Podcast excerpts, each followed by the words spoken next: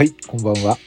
えー今日は収録の日ですね。えー今日はですね、おつまみの話をしていくと言ってるんですが、まあ、この時間は緩和旧大タイムとしまして、えー私が知っている裏話をちょっとしないと思います。はい。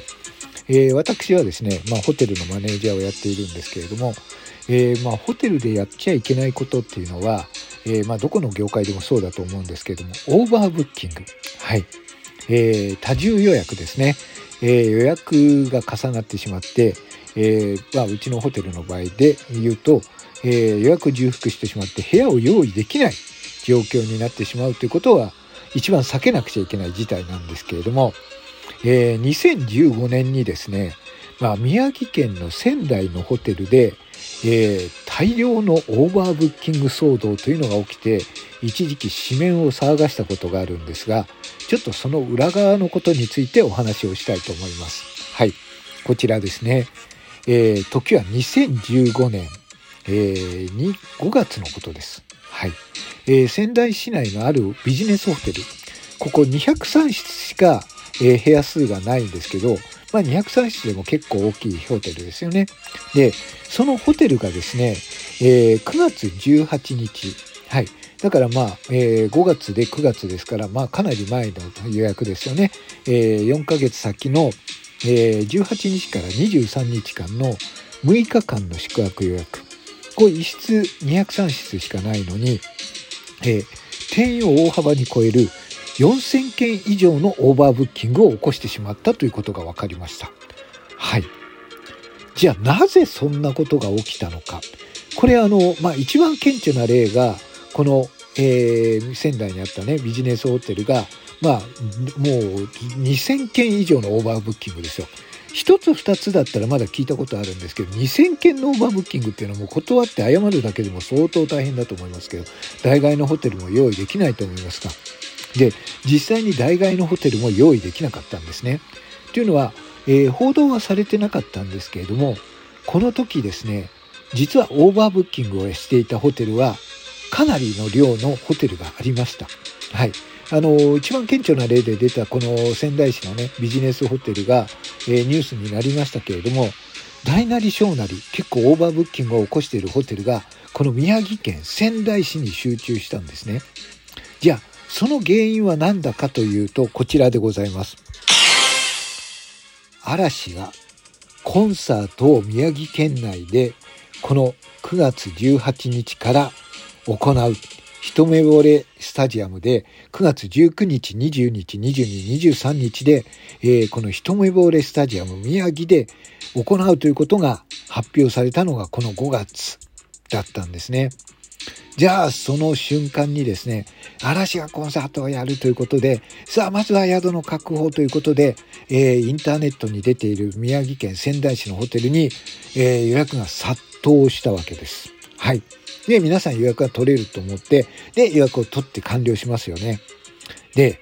ここで、えー問題なのは、ホテルの対応というかですね、皆さん、あの、ホテルを予約するときに、大体予約サイトというのを使ってると思うと思います。あの、まあ、名前を出していいのかわかんないですけど、楽天トラベルとか、ジャラン、一休 .com、ルルブ、トラベルとかですね、そういった予約サイトから取ることが多いと思います。はい。で、あの、それ取るとね、まあ、あの、一目で料金などもわかるし、部屋の、あの、ホテルの様子とかも分かって、あ、こういう感じなんだなって言って予約が完了すると思います。はい。で、ホテルとしましても、この予約サイトで目立つということがすごく何よりも大事なんですね。で、あの、まず予約サイトで、えっ、と、上の方にリスティングされるのは、まあ、口コミ評価がいいというのはあれですし、あとはまあ、有料のあの広告出費料を出してると、リスティングで上に行くっていうこともあるんですが、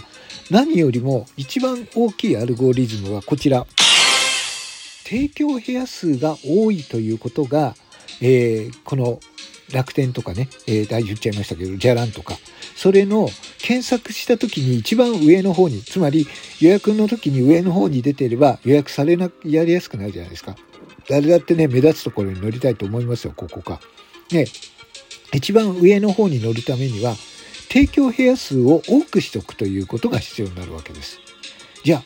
提供部屋数を多くするということで、皆さんこれ裏技なんですけど、大体のホテルは、これあの予約システムにですね、中全部のね予約サイトを一つ一つあのチェックしながら部屋出しなんかしてないので、一括管理システムというのを使っています。つまり、えー、あの、楽天じゃらん、えー、ルルブ、えー、例えば一休 .com、例えばエクスペディアとか、全部の予約サイトに、えー、その一元管理システムっていうのがあるあの管理してまして、例えばシングル 5, 5部屋売れたとしたら、予約が入ったら、すぐに他のサイト5部屋減らすんですね。そうやって管理しているんですけれども、で、何よりもリスティングで目立つためには、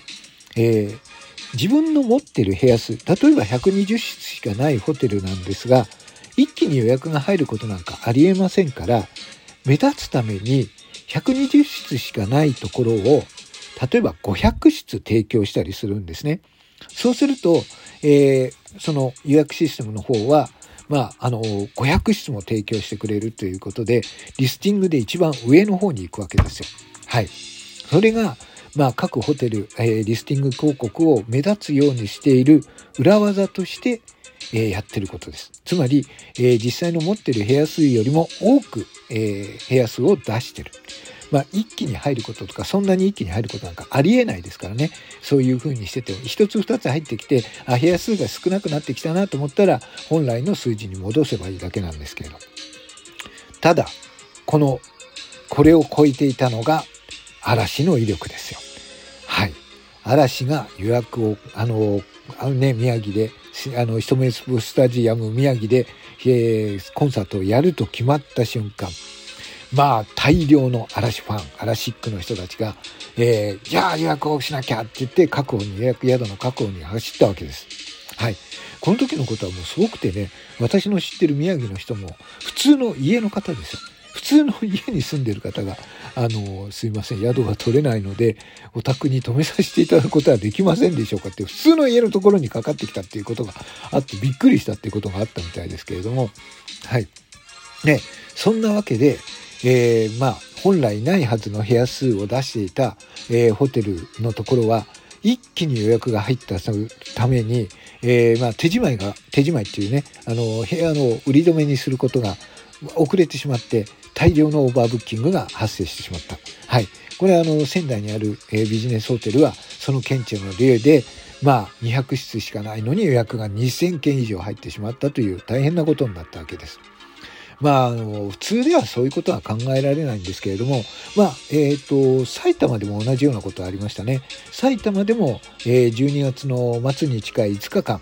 一気に予約が入って、えー、一気に部屋がね、オーバーブッキングにはならなかったとは思うんですけれども、一気に予約が入って何が起こったんだと思ったら、えー、この日、えー、あの、スケートの羽生結弦選手が、えー、何でしたっけ？グランプリに出場するということで、えー、それが、えー、それで一気に部屋のを与えられたということがありました。